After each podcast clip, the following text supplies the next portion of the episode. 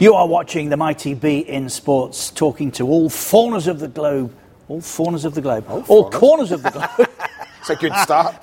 from, from our. Do you know who you are? yeah, I do actually. Let's cut straight to that. I'm Richard Keys. This is Andy Gray. Uh, we're live on Twitter. And if there's anything during the show that you feel you could have missed and shouldn't have done, or that you'd like to point out to your mates, there's a podcast available when we're finished as well. How's that? That's good. That's better. Okay. On we go. Crack on, son. We can run that back and do it Yeah, all again. we'll do it again, yeah. Yeah. Uh, do you play Fortnite? what? No, I thought you'd say that. Wow. Uh, nor me. But Oh, it, so it, it's it game, is, is uh, Ah, yes, yeah, yeah, it is, and it is something that is uh, adversely. uh, um, Ralph Hasenhüttl Yes. uh, was talking about this Andy a fortnight back. It is something that's adversely affecting football footballers right now, it, who are getting addicted to playing it until the small hours. Uh, but worse than that, I mean, literally addicted. Uh, we shall be discussing later in the programme. Not good. Now, Old Trafford Mm-hmm. used to be one of my favourite grounds, was probably my favourite ground. Um, but can you believe that Manchester United fans are concerned that um, there is decay setting into the stadium, Andy? It's brand new. As, well, three quarters of it are, but that main stand hasn't been touched for 27 years. Right. You know the one that backs onto Yeah, the yeah, railway yeah, line? Leaky, old fashioned, not good in terms of corporate hospitality. Is this suddenly on the back of the new White Hart Lane opening I? I- think it's on the back of New White Hart Lane and a whole host Whole of of- others as well. Um, so Old, Old Trafford crumbles, shocker. We will be discussing later. uh, Sir Geoff Hurst has been in Qatar this past week. Um, remember England's World Cup final hero? Sadly, talking about dementia, Andy. Three of the 11, I think, that started that game against West Germany Yeah. in 1966, suffering now. Uh, there's been a lot of call, obviously, for, for various different bodies to help as best they can. But for Sir Geoff, were it to happen to him, he says it's his family's responsibility. No, I don't. Uh, I, I don't feel that I should necessarily rely on any governing body to uh, look after me or my family if, if anything should go wrong. Uh, that's my general feeling. Some people feel differently, uh, and that, that's fine if they, f- they feel that way. But for myself, not at all. Well, fair play to him, but um, I mean, there are many others. I think Andy, I mean, maybe Geoff's in a position whereby he, could, he and his family could handle Yes. uh, such an issue, but there are many that aren't. No, I don't agree with him. I have to say, Richard. I think there, there are some really sad cases of, of you know players who have contributed hugely to British football, um, who are unable to look after themselves, simply unable. Played in a time when they didn't earn enough to retire on, and do need help. Genuinely need help. I'm not saying they go around with a begging bowl and, and ask for money all the time, but there are genuine cases out there where people need help, and I think the game has a, a, a duty. It's duty bound to look after these people. I, I believe that. More from Sir Geoff later in the programme, and he'll be discussing VAR as well, uh, which I think some many years ago we, we did prove, did we not, with technology, that the ball was over the line in '66? Never over the line. Never proved the thing. I did it, and the ball didn't cross the line. Well, th- that's why it didn't, because you did it. The version that I did, it certainly, certainly did. Uh, incidentally, we're also, think about this, we're going to be talking to the managing director of the football club, the only English football club in history never to have been relegated. Never. Who are they? We will discuss later because they're on the brink of suffering that in, indignity for the first time. Well, no Any idea. thoughts? No, not a, not a clue. Well, it can't be one of the. I'm, I'm guessing it can't be one of the 92 members of the league. Well, that's probably a yes, an accurate Yeah. steer. Yeah. Yeah. And this is what we did last week on Keys and Gray. We're going to be talking with the son of Jimmy Greaves, English football's Messi. you know, i- i- if he got, he was, if he was to get something now, that you know, there's so much support from not just the football people, but people in general Yes. that that do believe that Dad should have or should be honoured. Danny Rose today has come out with some fairly hard hitting thoughts, views on racism. He says he's done with football, can't wait to retire. I'm ashamed that here in Europe, not a weekend goes by without a discriminatory act taking place on a football stadium. This feels, I don't know whether you agree, guys, but it really feels like a moment in time. It feels that a lot of players are talking up now, and a lot of players are making their voices heard, a voice that cannot be ignored. And I think this is their time. we are at the beginning. And of course, uh, I mean, uh, it takes time to, to be perfect. When I have VAR, I can sleep better because, of course, VAR is a very good parachute. It's a very good, you know, tools to, to help, but also to prevent. Listen, you know my feel about VAR. I'm not anti VAR at all. I'm all for that. Matters of fact. And then he went into interpretation. Why do we need to interpret? Honestly, it, it is going to change the game. Interpretation is going to be a massive factor of VAR, and it shouldn't be. And that's the worst part of it. a little more on VAR during the course of this programme. Stories that have caught our eye and that we've kept an eye on, a variety of them this week. Blackpool. I don't. Blackpool's a story we've been covering for a considerable amount of time Yeah. on Keys and Gray. Uh, in the throes now of being sold, but I, I didn't quite understand that. I'd, I'd like to know more as to why the EFL have come to that decision. I, I'm not advocating that they should be just docked points for the sake of it, but others in the same situation have been. Yes. I don't understand why they're a special case and they haven't been. Have the, have the EFL not said why it's a special mm, case? Mm, mm, I, I found nothing yet, Nothing only yet. that paragraph. Well, that's strange because normally, if that happens to you, if you have an experience an, insol- an insolvency event, you do get deducted Yes. 12 points. Every other club that's suffered that has had that fate. I don't know why Blackpool was different. Pushing No. hard for a playoff place, of course, in League Yeah. One. So too Coventry, Andy, who this week have said they're on the brink of naming where they'll be playing their football next year. And once again, the EFL have got a big decision to make here because they have publicly stated Mm-hmm. if it's not in Coventry, then they could be expelled, the Super Sky Blues, from the Football League. So it would be Northampton Will be then? Is it made, Northampton you went to? Definitely won't be Northampton. decision not. will be made later in this month by the Football League clubs themselves. another, the is there, 72. have, has your city got another ground we, we've done the story. We, sp- we Yeah. spoke to the Coventry United chairman. They play at the Coventry's locals from Coventry. Um, what does that hold? It's Couple of the second stadium, the Butt Stadium, 10, 12,000. They Is play it? rugby there as well. But no, it's a stadium in which I used to play cup finals. Oh, get off. It's nice, actually. there we are, a There we go. VAR. Absolute uh, certainty. Jan Vertonghen, after the decision this week, which I don't think you agreed with. No, did I didn't. No, I um, didn't. The point he makes is the very same point that we've been making, that you, if you watch it 20 times in slow motion, then we'll end up be giving so many more penalties. I, I didn't think it was a pen for you, no? By the way, no one claimed for a penalty. No one. No, Not one but Manchester nor City did they player. in Paris. No, not one Manchester City player went up looking for a penalty uh, in that, in that midweek. He says we're going to have to defend differently. They will. What I said to you. Even if you stand normally, if I'm standing normally and the ball hits my arm, they say, well, I've made my silhouette bigger because my silhouette's here, not there. So they'll have to give penalties. The way they've worded it and the way they're going to run it, they'll be giving penalties an awful lot next season. Uh, since That's they beat. Real Madrid in 2011, Barcelona this is, he's played 10 quarter-finals and one semi-final and hasn't won any of them. Wow. Ah. Well, maybe On that's, the road. Maybe that's why his team selection surprised a few at, uh, at Spurs in midweek. Uh, Manchester United, of course, beaten at home by Barcelona. The speculation is that uh, Paul Pogba's move to Real Madrid edged ever closer as a result. But this was quite interesting. Yeah. Jonathan Wilson in The Guardian saying that Solskjaer needs to be now more than just not Mourinho Yeah, at Manchester yeah, United, what you're saying. having lost four of their last five, now remember. Yeah. Uh, Peter Schmeichel was amongst our guests for our Champions League coverage this week. These were his thoughts. Manchester United not performing too well, and Barcelona. They only win 1 0, and it's on an own goal. Um, this is not impossible for, for Man United to go to Barcelona and get a result. They are not the force they used to be. And Barcelona is, is definitely a team that you can challenge. I'm not saying it's going to be easy. Nou Camp is very difficult. Um, but there are some points that you can challenge them on. But it needs to be a much, much better Manchester United team if they uh, want a chance to go through. I don't think you can criticise him for anything because the reality is he's taken over a squad of football players that he hasn't chosen. That was that was designed for two other managers, if, if you can put it like first with Van Gaal, brought a lot of players in, and later with Mourinho. Two different styles as well. Uh, he wants to play in a certain way. He wants to play the way that Manchester United is supposed to play. He hasn't got the players. It's very clear uh, after today that you know certain players will fit into that system, and certain players won't. So what he's had to do now, or what he's got to do now, is to manage the rest of the season and see if he can sneak into the top four so there's Champions League football at Old Trafford next season. That would be uh, that would be a great success.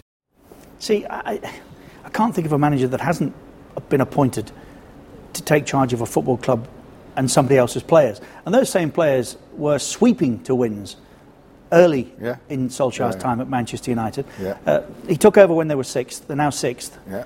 They were then 19 points behind the leaders. They're now 21. Mm-hmm. Listen, um, Ole Gunnar Solskjaer um, has, has, has taken over Manchester United, Richard, not Cardiff. He's taken over Manchester United. And talk of players not being good enough, that's, that shouldn't be a case. If you're playing for Manchester United, you must be of the highest level. So it's Ole's job to get the best out of them. I don't get that it's not his side, no. English clubs this week said no, thank you, but I, I, I rather suspect that the, the ECA will expand their European competitions, Andy, along these lines.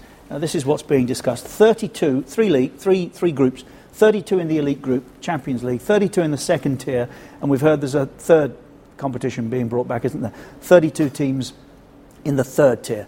In the Champions League, these four groups of eight, therefore creating 14 more matches during the course of a oh, season. How they fit them in, where and when they fit them I've in, no idea. I don't know. Well, the English clubs are saying, no, we want to protect our product, but they might be protecting only their The best, the best way to protect a product, you know what, and this might sound stupid, I might be arguing against myself. The best way to protect a, pro, a product, Richard, is not to saturate the market with it. What these, what these authorities are doing now, they're saturating the market with football. I- if we had time, I'd argue that because we, we heard that back in '92 no, when no, we launched no, brand no, new. it's not changed. No, the, the Premier League's got smaller Coverage. The 42 games are down to 38 games now. We, we, we haven't right, over, we well, haven't continue that saturated the argument then. There's going to be a break next year, isn't there? Not a complete break. Mm-hmm. Ten teams one weekend, Yeah. ten teams the next. Well, I understand the FA's disappointment in hearing this week that English clubs have refused to guarantee that's no that they will not be playing lucrative friendlies in that break. What are they thinking about? No idea. Uh, You're saying whole- less games, they're continuing to play They're more earning money. of their own volition. They're earning money, exactly. But I, I just don't. I, I- listen, they might be well earning money, and I go back to it. The, the supporters will turn off. I'm telling you now. The more and more football, I see far too many empty seats at football matches, Champions League games, Premier League games than I should be seeing, and that's a worry for me. Uh, mentioned this last week when we were working across the weekend here in the Middle East and North Africa. Andy, Hmm. um, uh, notebook's always a good read. For Maurizio Sarri, a young player is 23. Mm-hmm. Uh, Odoi's 18, so that's maybe why he's not been wanting to start him as often as others have Ah, Forget his age. asked. His age shouldn't come into it. The, the boy's ability, his, his mental toughness, his ability to cope with playing football. If he's 18 years of age and he's got the talent to cope at the Premier League level and get in Chelsea's team, forget his age. Why should his age come into it? It's ridiculous. If he's good enough, get him in. They say he's earning something like £100,000 a week, or could be. Wow. Uh, this was interesting um, from the Sunday Mirror last weekend. His dad used to play football too uh, on, what was it, £7? Seven pound a month? £7 pound a month. Wow. well, times have changed. Times have changed. Uh, well done, Anne Budge, Hearts, who have taken the initiative and closed a section of the ground by their own volition. They've, they've decided this, Andy, after problems with uh, the, the pyrotechnics, fireworks. Mm-hmm. Uh, this affects about 200 season ticket holders. Uh, we've spoken to Anne on this programme previously. Yeah, They're at the fore of making good changes in Scotland, and they've done it again here, saying, look, it's if this, this continues, you don't need to punish us, we'll make the decision. Correct. And that's what they've done. And they've done that. Yeah, well, Well done, done. Hearts. And Anne, well done. Uh, This, I thought, was interesting from the perspective that it doesn't necessarily leap out as a good story because Hull have lost a fight with the taxman over image rights. Yes. But if the taxman pursues others with the same ferocity as they have done Hull, Yeah. that could become a very big story, couldn't it? I, I, I think this is, it's almost for me, it looks like HMRC in the UK had used Hull as a test case. And they've gone after image rights. They've been after image rights for a long time, Richard. They've hmm. been trying to find a way to stop people being paid offshore for image rights. They haven't been able to do it now. But they've picked Hull because it's Hull, small club. It's, it's 400,000 we're talking that Geovanni allegedly was paid abroad, offshore. Now they've won the case. Let's wait. I think this might be the thin end of a very fat wedge. So. I'm telling you. As it happens, we'll once again keep our eye on that. And that you will have an association with. Oh, yes. The last time Watford were in an FA Cup final, it was to play your Everton. Mm-hmm. Now, somebody's messed up in the diary. 18th of May. Elton John for Labour Road. Oh. oh dear. Is he? Yeah. Oh, Yeah. what's he going to do? I suspect the concert will be Cancelled? postponed. Pa- Yeah, I think we might find that that'll be the 19th of May. that last one there. that might get moved. And do you remember a young man called Mikey um, Pooley? Yes, Mikey Pooley. We spoke to both Mikey and his dad, of course, Yeah. John. Mikey's the young man who wasn't born blind, but has uh, uh, got this terrible degenerative disease and, and now is, is blind. Uh, here he is this past week, Andy, meeting Tim Cahill. Oh, lovely. Tim amongst our guests this weekend Short hair. here on beIN Sports.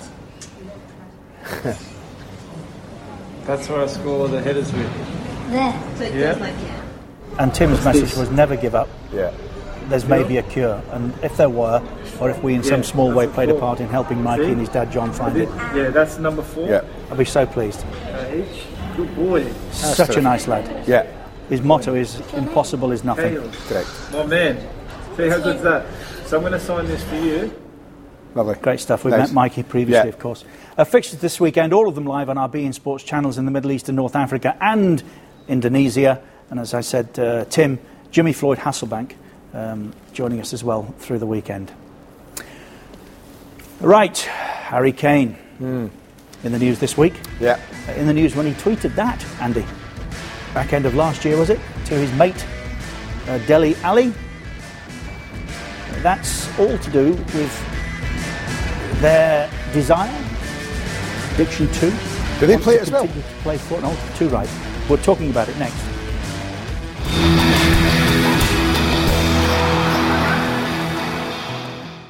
It's good to have your company. You're watching Keys and Gray to all corners of the globe Well done. from our international broadcast centre here. Why in are they Qatar. corners? I don't know. round? I, I've never really understood that. Four it's a very good question. yeah. I don't know. Don't know. Another one that might baffle you: Fortnite. Two weeks.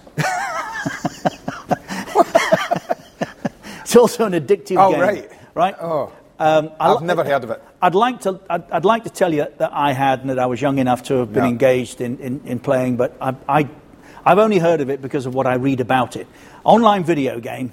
I'm sure most of the audience, Andy, have some idea or maybe even have played. At Well, time, 250 but- million of them have. Correct. Um, comes in two modes: save the world, up to four players fight for a survival to protect their location, and the battle royale, where up to hundred players are fighting to be the last person standing on some makeshift island. Apparently, Is it's not Thunderbirds when I was a lad. Yeah, that was it. Yeah. Yeah. Far more enjoyable. Oh, they were good. Thunderbirds were go. the reason that we're talking about it is because it has become the game of choice for today's footballers. Prince Harry wants it banned, such as the addiction to it. We saw that tweet the other side of the Yeah. break. Harry Kane Yeah. en- engaging in conversation with Dele Alli about it. Playing till 4 a.m. That's the problem. A lot of them are, and beyond. And this is on oh, match nights ahead of big Oh, That's games worrying. as well. That's it used worrying. to be your generation, Yeah. back of the coach with a few quid going to the game, didn't it? Playing Well, cards. game of cards, yeah. Not now. So, how much of a problem is it? Well, who better to ask that question to than addiction psychotherapist and counsellor Steve Pope, who's our next guest. Steve, how are you? Hi, Steve. I- I'm good. Thanks for inviting me on the show. I've watched you for many years. It's a real privilege, I can say. As a, You're as a the football- one. You're the one, Steve. Thank you very much for that. Steve, it's great to have your company. Thank you for joining Thank us. you. H- how much of a problem is Fortnite? Well, it's a problem for the young in general, and, and footballers are just a microcosm. Young footballers are a microcosm of what uh, you know youngsters are facing in general. So they, why should they be any different? Young footballers are, by by the very fact that they are good at football, OCD in nature, perfectionist, competitive. And they are the most vulnerable. They, they also spend a lot of time on coaches, trains, planes, in hotel rooms. And, and, and the great thing, the great problem we have now is that the FA and the SFA uh, are clamping down on gambling, alcohol, and drugs. So they get their high now from playing this game to unheard of. You know, I think you just said four, five, six o'clock on a game day, and and it's worse when they're away because when they're at home, they've got the missus or they've got the parents or they've got they've got somebody who can say, for God's sake, get to bed. But, Is it- uh, Steve, is this just a small problem? Are, are there really reams and reams of footballers playing, well, people playing professional sport involved in this game and, and not just this game, but any kind of online game to the early hours of the morning? Yeah, it's the silent epidemic. It, it, it, it, it, it's it's competitive. They play it between teammates. If you look last summer, Dele Alli, uh, Danny Rose, uh, Harry Kane, Kieran Trippier, when they were away with England, were playing it to the, the early hours of the morning, most evenings, uh, and, and, and they play it between each other. So not only are they competitive on the training ground and on the football pitch, but they compete against each other. So and, and it's addictive, you know. It, as I say, it's not just football it's affecting; it's affecting kids and you know young adults in particular across the world. You know, the UK has the third biggest problem with this behind South Korea and the United States of America. So it, it's there. And as I say, it's very hard to regulate. That's why people like me are getting involved and talking to academies, talking to the youth teams, and trying to head it off at the pass before you know they get over involved because it's a career destroyer. You know, and you'll know from your professional days, you know, not getting a good night's. I'm not saying you never did, but if not getting a good night's sleep before the game uh, for a variety of reasons, it isn't the best way to prepare no, for a game. No, it's not. No, it's not. You're right. Variety of reasons in Andy's day, Steve, but we won't No. go into that. I was just I was getting in being at four. Steve, Steve, what, what, just- what is your message exactly then to the boys? Well, it, it, it's. I think the message is to the family, to the clubs. You watch what your players are doing. Would you send your player up to the up to his hotel room the night before the game with a bottle of vodka willingly?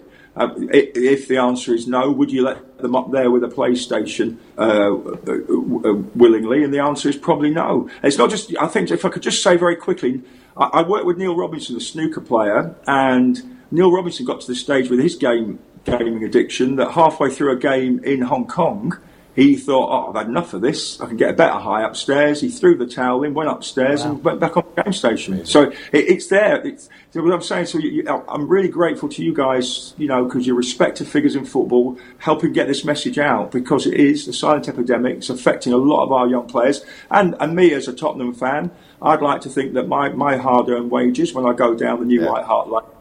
You know, are well spent, and that Dele Yeah. Alli and the rest of the boys are up for the game.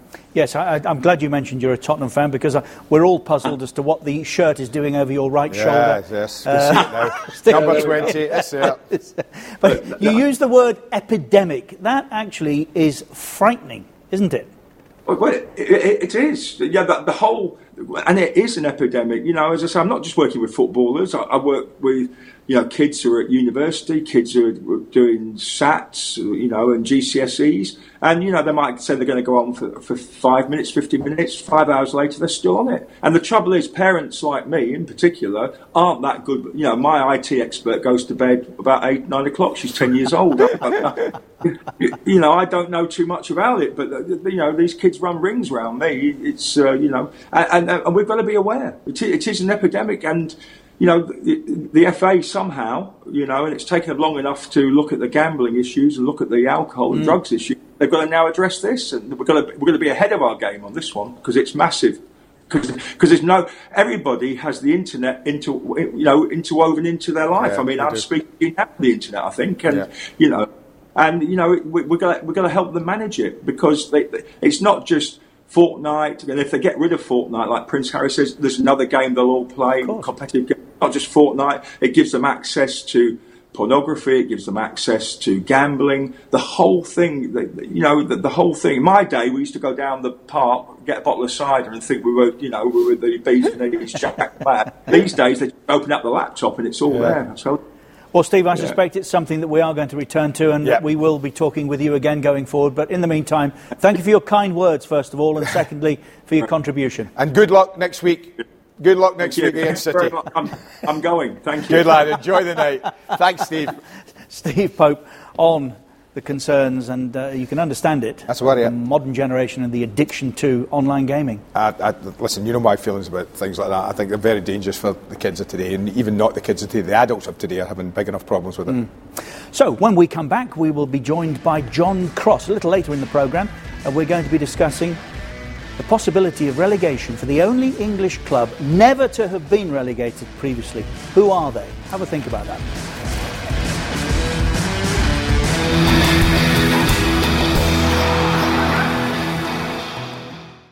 And so, to an English country garden somewhere north of London. Is that John's garden? There's- My goodness, John, your garden's looking beautiful today. You've been busy. He's actually at Tottenham, Oh, if is it? I'm not mistaken. I wish. I wish. He's working. so, John, what, what are we talking about with Harry Kane? Is this, um, is this World Cup fatigue? Is it ankle weakness? What exactly is it? Guys, it's interesting, isn't it? I was thinking about this the other day, and if if this were a Jack Wilshere um, incident again, we'd say that we'd begin to be saying that he was injury prone, wouldn't we? Really, um, he's had so many ankle issues that you do begin to think he must have some sort of ankle Yes. ankle problem, really, which might just begin to plague him throughout his career. I, I, listen, he's a full-blooded player. He's a wonderful player. The other night, I do think it was almost 50-50 because I think Kane went in full-blooded, Delph went in full-blooded, almost to protect himself, um, and, and, and it's certainly Kane that came off worse. Really, it's a very a similar ankle injury, I'm told, to the one that suffered against Man United in January. That that one kept him out for five weeks, seven games, and if you follow that logic, then it's going to be very, very tight for Harry Kane to get up to match fitness, up to match sharpness um, for England in the Nations League in the summer. But Harry Kane and his ankles, I'm afraid to say, are becoming a real worry, not just for Spurs, but for England and Gareth Southgate and English football. What about Spurs in the run in, John? How are they feeling? Do they feel that this is damage that they can't recover from? Or will the confidence of the good run when he was out last time help Well, them along? Yeah, and and and it's very interesting, isn't it? That, that basically last time, of course, they, they coped really well without him. Yeah. Um, Heung-min Son, in particular, really stepped up to the plate, and uh, uh, he took on that, that responsibility. They, they were perhaps even more impressive in the way that they sort of shared responsibilities around. You could almost argue that they became more of a team, um, trying to make up for the absence of their talisman, their main man, their t- top striker. Uh, and when Harry Kane came back, actually results fell away slightly, uh, which was something we weren't expecting. But I, listen, I just feel that the business end of this season, particularly obviously the Champions League, they've got such a huge game next week, the second leg, uh, uh, to, to potentially finish what they started in such good fashion. They'll miss Harry Kane. I think Harry Kane not only scores goals, his all-round play is, is spectacular. I think the way that he's developed his game over the last two or three seasons, the way he drops deep, the way he spreads play, the way he links up play, is really is, is what makes him a world class striker. And I just think it would be idiotic to suggest that Spurs, while I'm sure that they will do their best to cope um, with, without him, I do think that they will miss him and they'll miss him big time over the next few weeks. It's a serious blow, it has to be seen as such. John, all that noise, is that the open top bus reversing back into the garage?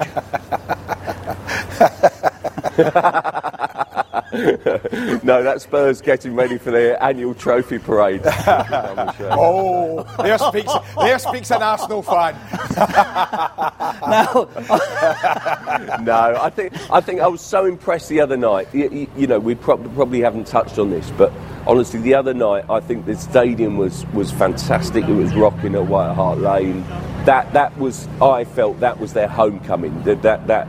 The atmosphere, the way it feels, the way they've transplanted the, the, the, the best bits of the old stadium into into the you know bright, shiny, dynamic new. I think is something that's really sort of uh, really, really impressive, and I do think that, that that certainly gave them a fresh impetus, a fresh energy. I think to take into the into the Champions League um, performance and the victory they got. Whether one deal will be enough remains to be seen, but I do think it's advantage Tottenham right now in that fascinating All English tie. right, now, John, no if, buts, maybes, or I don't knows here, because I know you do. And it's been bothering me all season long. All of us. More recently because of the form he's in. Why did Arsenal withdraw their contract offer to Aaron Ramsey? Well, listen, there is a story behind it, and it is a fascinating one. In that, basically, Aaron Ramsey, I do think, wanted to know. He could see the writing on the wall. He could see the managerial change at the back end of last season, if you like. So I think he wanted to know before he pushed things further whether he was part of the manager's plans. Unai Emery came in and said to Aaron Ramsey straight away, "You're part of my plans. You're one of my five captains. I want you to stay." And so negotiations were pushed on to, to a point where in September um, and early October, I do think Aaron Ramsey pretty much agreed something. He didn't actually agree it, but they, they were pretty much there. It was a good deal. Um, I do think it's probably similar to what he'll be getting um, at Juventus. And he was ready to sign that. And suddenly, for whatever reason, whether it was Unai Emery perhaps not thinking that Aaron Ramsey was the player that he thought he was, and he thought he was getting a kind of a very muscular, very powerful, strong, uh, forward running player who could score goals, but also, and this is key, be the, the, at the front of the press. Um, for Arsenal, he would lead the charge, if you like, and be that dynamic box to box player um, that Arsenal so need. And for whatever reason, over those early weeks of that season, Unai Emery must have had a change of heart and thought, I've got a limited budget, the club needs to um, reduce the wage bill, and therefore, I'm not sure that Aaron Ramsey is exactly what we need. And if we've got limited money, then we need to have a look to see whether Ramsey is indeed the best value for money that we can. And the club and Emery, obviously Emery making the final choice, decided at that point, you know what, we we're best off spending our money elsewhere, and we have to withdraw that offer. Can Where I ask you, think sorry, Arsenal John. have been crazy in that whatever you, whatever you think of that deal and whatever's happened since, why not just get him to sign it? Well, because I- I- this that was my point. Been Does- borne out, and in my view, they would have just they would have Aaron Ramsey would have changed their opinion. But if he hadn't, then they could still cash in on the player this Yeah. summer and sell him for a Absolutely. big big money offer. So whichever way you look at it, the, the business and, and, and the, the handling of that contract situation, I'm afraid to say, has shown that Arsenal as being naive and horribly wrong. Has to go down as one of the colossal clangers of all Hundred time. percent. Has, has. Hundred percent. Hundred percent. Don't get it. Never did get it. Never did get it. John, I just want to touch Terrible. on Chelsea. Um, fans at it again for Chelsea. How are they dealing with this? Are they going about it the right way? Or, and how do we deal with it in football in general? Do you think? Well, Andy, I have to say yes. I do think they're, they're, they're dealing it very, very well. Um, how can you legislate for six fans? No. Arguably, probably had, a, you know, I mean, they're filmed in a bar, so uh, you know they might well have been drinking. How can you legislate for that, and how do you deal with that? It's a very difficult situation. And I think the swiftness um, that Chelsea did deal with it, they barred three um, fans from getting in the ground. You obviously know the details of the other three. I think they're on the front foot immediately. Chelsea are a club that have been really hit by uh, problems of this nature, whether it's racist chanting, anti Semitic chanting, real issues. And I think credit to Chelsea where credit's due is that they are determined to take a stance which shows to their fans that they've got a zero tolerance policy on it, are determined to take a strong stance and make a stand on it. And I do think that, that now Chelsea fans have seen at all levels, whether that's in a bar, whether it's something they've been doing within the stands, the, the, the club is not prepared to take it any further at all. John, what are you hearing about a potential sale of Chelsea? Well, listen, the word in football, I guess, is that despite the denials, Roman Abramovich, I think, at some point, uh, you know, for some value, I think would perhaps be ready to sell at some point. I mean, the club will deny that. Abramovich denies that. And me personally, I think Abramovich has been great for Chelsea. I think he's been good for for English football. He's taken it on to a whole new level.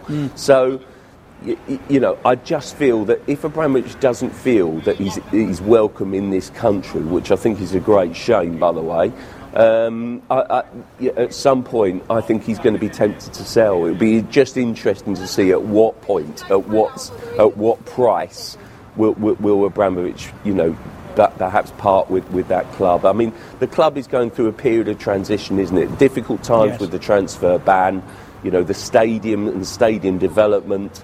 I just don't know at the moment. It doesn't. It feels like Abramovich, y- y- you know, either takes that club on and takes it to the next level, or indeed sells and allows someone else to do so. Agreed. Just one more quick one, John. Uh, Gareth Bale. Is there a chance that he could leave Real Madrid? Yeah, I, I think, Andy, where I think the issue is, is that basically the fans have turned against him. And I think that Florentino Perez loves Gareth Bale. And every time that, that, that basically we think Gareth Bale's reached the end at Real Madrid, you know, Real, he stays and he goes on and, and develops. I don't think that Gareth Bale gets nearly enough cre- credit or praise.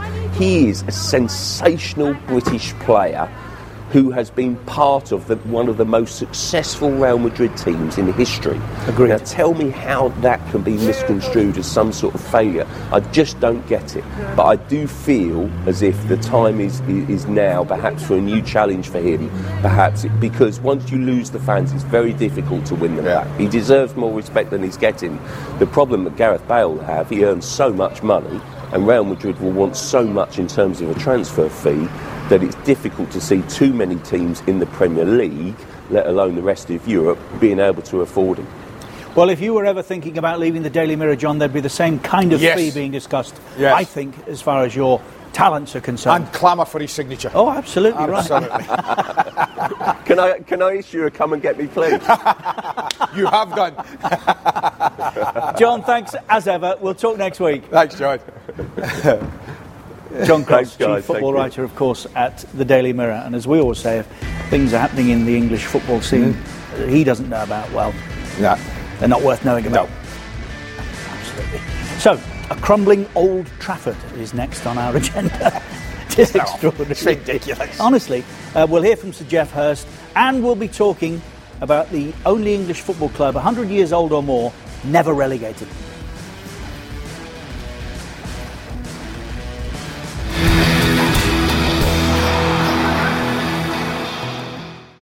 Here's a date to put in your diary an international friendly between Brazil and Qatar.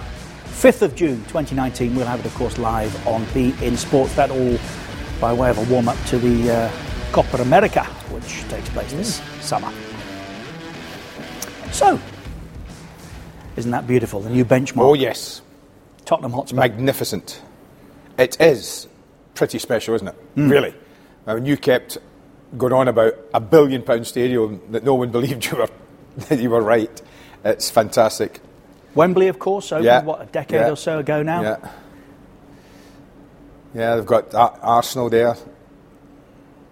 which at its time, and it's strange to say that, but, but Spurs have eclipsed it. Manchester City, who just keep getting bigger and better, Spurs not have just eclipsed- within the arena, but Spurs that- have eclipsed everybody with a stadium. well, they have. surely. But, but City, of course, have got that beautiful mini stadium outside, a little bit like Barcelona. Liverpool have put up the new stand, which uh, shades They'll have to change that sign. Sir Kenny. Good spot. Yeah, But- that's a note to Liverpool, Sir Th- Kenny. This Daniel from Daniel Taylor in the Guardian this week, actually, uh, the only reporter at the moment, Andy, talking about this until now, that Manchester United fans are getting increasingly unhappy about the lack of investment in their stadium. It's falling apart. Railway line side, they say.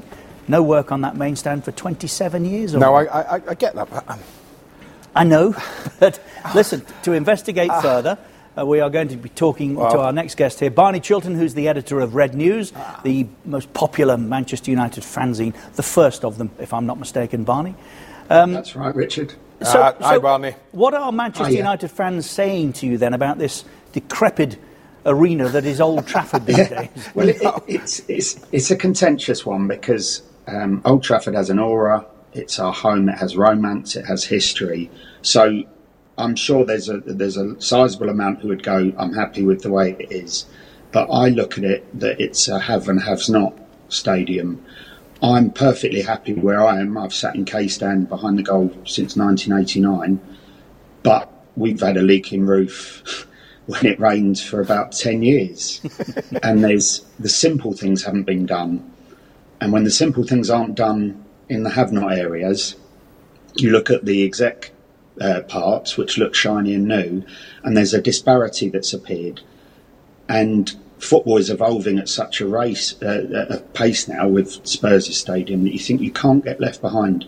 United were always uh, the the lead pack with Anfield as well, where we set the tone Yes. on how stadiums looked. Uh, Louis Edwards and Sir Matt. Um, were pushing this, and it, it coincided with the World Cup in 1966, the cantilever stand. And I don't want Old Trafford to get left behind. Um, and because of the pace, you, you know, any work that we're talking about and nothing's in the pipeline is five years away. Now, where's the game going in that in that part? You know, you've got the World Cup coming up. Um, I'm just fearful. Um, we, you know, we've had uh, issues with the Glazers over there spending, and, and, we've done a detail that it's roughly about three million pounds per year since they've taken over has gone into the stadium or developments in Carrington, and that's just not enough. Are they aware, Barney, the owners, the Glazers, are they aware of your uh, your complaints well, about this? They don't come very often, so no. uh, and and there's a lot of pressure still, you know, about their their ownership from uh, certain fans, including ourselves. Um, you'd like to think so. For me, it's a no-brainer. The demand for tickets for the other night was forty thousand uh, above the applications that they could fulfil. Wow. Um, and obviously, not every game is going to be like that. But if you build it, to use a cliche and corny line, but they will come. You know, the, the demand for football's there, um, and, and, there are plans that, that, there's the railway line is a problem, but the way that uh, building can be done now, there there are ways around above the railway line and below it. Um, and as Danny Taylor said, it, it's it's very hard, but it's not impossible. And with a bit of vision, uh, now whether whether the people I chatted to were right or not, they, they said that there were these plans were put on the shelf because of the costs. Now, of course, it's going to be a short term uh, bit of pain, but the gain, you know, to put us back on the map with Old Trafford, I, would never want to move. That wouldn't be a consideration for me. But the, the, the Glazers do own a lot of land around the ground. Yeah. So there are ways, as Spurs have shown. So, what do, you, what do you think it's going to cost? Sorry, Barney, have you got a figure? Have you guys got a figure what you think it would take to, to bring Old well, Trafford was, up to the uh, standard I, I you think we're talking about 200, 300 million. But okay, Barney, let me ask you: if the Glazers now. were here and said, "Okay, Barney, I'm going to take, we're going to take two or three hundred million. We're not going to be able to spend that on players." Would would that be okay for you? Well, no, and this is where it, it would become contentious for yeah. fans. But I mean, there's there's been that much taken out of yeah. the club yeah. mm. uh, on the debt and, yes. and paying yes. that off that we're we're seeing it leak away instead of going into the areas that we'd like it to. Right. Um, and for me, I, I, do think you know we can criticise the board. I think there is a demand from the board side at Old Trafford for this to happen right. because they know you know, it, it, it's an uncomfortable. And I always think where I am, as I say, I'm happy with that. It's quite cramped. Uh, the service, you know, you see football grounds now with all these amenities. that's hard to do in where yes. I am. And the, when my generation is no longer here, the football fan of 20 or 30 years will not want the Old Trafford that we have now. And I suppose, Barney, it hurts all the more because the noisy neighbours have eclipsed yeah, you on the all, football pitch hurts. and I mean, in terms of your stadium now. We're, we're in a very strange yeah. era for Manchester United, and people would say that's deserving because of all the success we've had. You know, I've lived through barren times in the 70s and a few in the 80s. Um, but we don't seem to have a compass point. That's what I keep going back to in the fanzine. We don't seem to know the course that we're setting at the moment, and that is a worry. Barney, we will continue to follow. Thank you very thank much you, for talking to us. Okay, thank you. Barney Chilton, editor of Red News on Old Trafford, which needs attention. It does need of course, attention. The city, they've been building the stadium, believe, that little mini city, and spending money I can't on believe the team. the roof's leaking. I mean, it rains often enough in Manchester. You think they get that sorted? Come on. and so, to our next subject, uh, Sir Geoff Hurst, who's been in Qatar this week. England's hat trick hero, of course, back in 1966. Sadly, three of the 11 that he started that game with have subsequently been diagnosed with dementia since. Uh, lost Gordon Banks recently. Um, uh, but Sir, Sir, Geoff will discuss with us in, in, a moment, Andy, VAR. But, but first of all, that very contentious subject about care for those affected by what they put into the game during the 60s and 70s, maybe earlier as well. It's a privilege to be involved with a group of players and to be successful and to, to, to achieve that with a special group of players and, and the only time it's been done. No, I don't. Uh, I, I, don't feel that I should necessarily rely on any governing body to uh, look after me or my family if, if anything should go wrong. Uh, that's my general feeling. Some people feel differently, uh, and that, that's fine if they feel that way. But for myself, not at all. Do you think that there needs to be more research? Clearly, seen the you know the likes of Jeff, Jeff Astle and others of his era, and people have, have suffered from heading the ball like that too much. Well, until there's any in-depth research, I think there will be I think there is now a lot of talk about getting research into those kind of injuries that, that players. It would be very, my view about that, it would be very difficult at the moment without research for somebody to take it further and prove categorically if somebody has Alzheimer's or dementia that it's because they've headed the foot. Because we, we all know, of course, there are many, in, many, many instances of people getting uh, Alzheimer's and dementia without having he- headed a ball. Uh, uh, and younger, younger people uh, are cursed with that awful disease. Women who've, who've obviously, again, um, suffer from that. So it would be very difficult to prove if they took it to that extent. But what is, what is right, of course, when they are going to, they're started or they're going to start very shortly some really serious research into that, and there's no doubt they should. And if suggestions, one of the suggestions has been made that kids shouldn't be allowed to head a ball up to, uh, is it 12 or 13 years of age, I'd certainly go along with that. That wouldn't affect necessarily the, uh, the quality of, of, of teaching and, and player development. That would be a positive move forward. And uh, so I, I certainly think it'll happen, if it's not already started to happen, uh, via the FA and the PFA. What are your views on um, VAR? VAR generally, I'm not sure the progression. I was very much in favour of, of goal line technology. That was that had to happen, and it would have shown quite clearly, of course, that my goal was over the line. In terms of what's progressing from there, it, it's getting a little compli I don't think they've ironed it out as, as well as they perhaps could have done. I still believe fundamentally that the, the referee and linesman should be controlling the game. It's going to come in. It, it, well, it's almost in now. As I can't say I'm necessarily a fan. I heard two senior players, ex-players, talking about it on the radio the other day on the way home from the, the Wembley game for about 20 minutes, and I was, I was falling asleep. I thought, goodness me, the first place, second place, 20 minutes ago. So, my honest answer, I'm not too necessarily sure as a spectator watching games where VAR is going to be involved. But it's here, it's modern technology, and it's, go- it is happening and will happen. Hopefully, they'll iron out some of the creases in the, before we have the next tournament. Well said, Sir Geoff. Talking with Angus Scott this past week. United, of course, relegated. 74, was it? Something like that. Uh, Woolwich Arsenal in the 20s. Yeah. When they were. Everton? Uh, yeah. Uh, Liverpool, pre Shanks. Yes. They've Yeah, all well, been down. Shanks One up. club that hasn't. Weston-super-Mare of the Vanarama South. Well, it's getting close though. Unfortunately, it looks like after two or three It's close getting, shades in recent nine, seasons, nine points. that the trapdoor has opened for them. Oh dear. Ollie Bliss is Weston-super-Mare's managing director. Ollie, what's happened and why?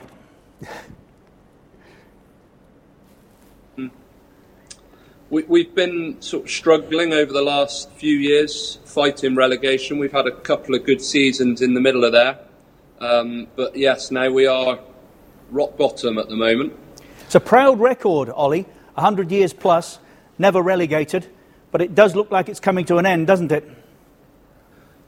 Yeah, it's a, it's a pretty impressive record. We did look back um, to check all of the history. Um, we thought it was a, an impressive record that no one else had, but we weren't 100% sure.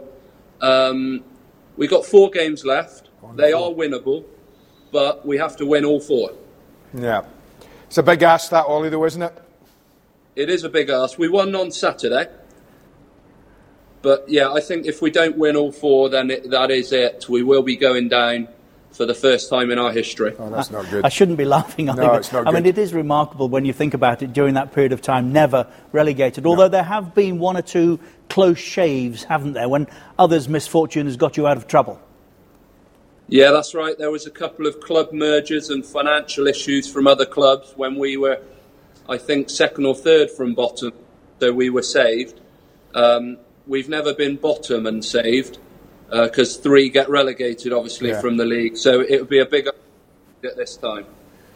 But are, are, you, are you still prepared to, to, to think positively? If, if, if, I mean, if you win the games, you stay? Is it as simple as that?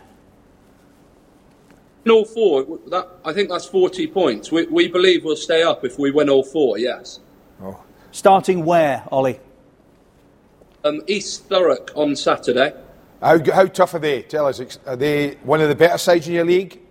Uh, the last four games are all down in the bottom eight Oh, okay. places, I think. Right. Ah, well, that, So that- that's, that- that's they are winnable. That is encouraging. But I, d- does it hurt rather more that you're bottom and, and Torquay are top of that league right now? Your near neighbours? Impressive. We're in the same league as them. Really, they should be a couple of leagues above us. Yeah. We've managed to take four points off them this season as well. I can see how proud you are That's, about why, that's why your fans are singing "Can You We Play You" every week. That's right. That would be great. Yeah, and a good crowd. Ollie, uh, a number of stories that we're going to continue to follow that we've been talking about today. Yours is one of them. Yes. We do wish you all the best. I know We do, that will Ollie. require somebody else to, to, to fall instead of yourselves, but uh, it would be good if you can get, get out from this point and uh, quite something. Best. Yeah, good luck, Ollie. Great to talk, Ollie. Thank, you. See you. Thank Bye. you. I mean, it's not the only story like that we've covered recently. Notts County, Yes. never relegated from the Football League. They're having a real go, Andy. I know. They're having a real go, Notts County and Macclesfield. Uh, nip and tuck. I think that. I, I mean, I know they win. Ollie's saying if they got to 40 points, but that would mean that certainly at least two or three teams above them are going to have to collapse because they're not all going to lose all the Quite a games. record, though, isn't it? That's an amazing record. It's an amazing record. Relegated tonight from the Premier League, Oh, yeah. Friday. That is Middle East and North Africa and Indonesia. Leicester are playing Newcastle United. In our part of the world, there's Arabic coverage on beIN Sports 2 as well. Two ex-Liverpool managers. Yes, head to head. head. This weekend, I should have mentioned earlier, Glenn Johnson amongst Yes. our guests. Tim Cahill is here as well. So too, Jimmy Floyd Hasselbaink. Join us through the weekend, please, and Nice. enjoy your sporting weekend. Thanks for your company.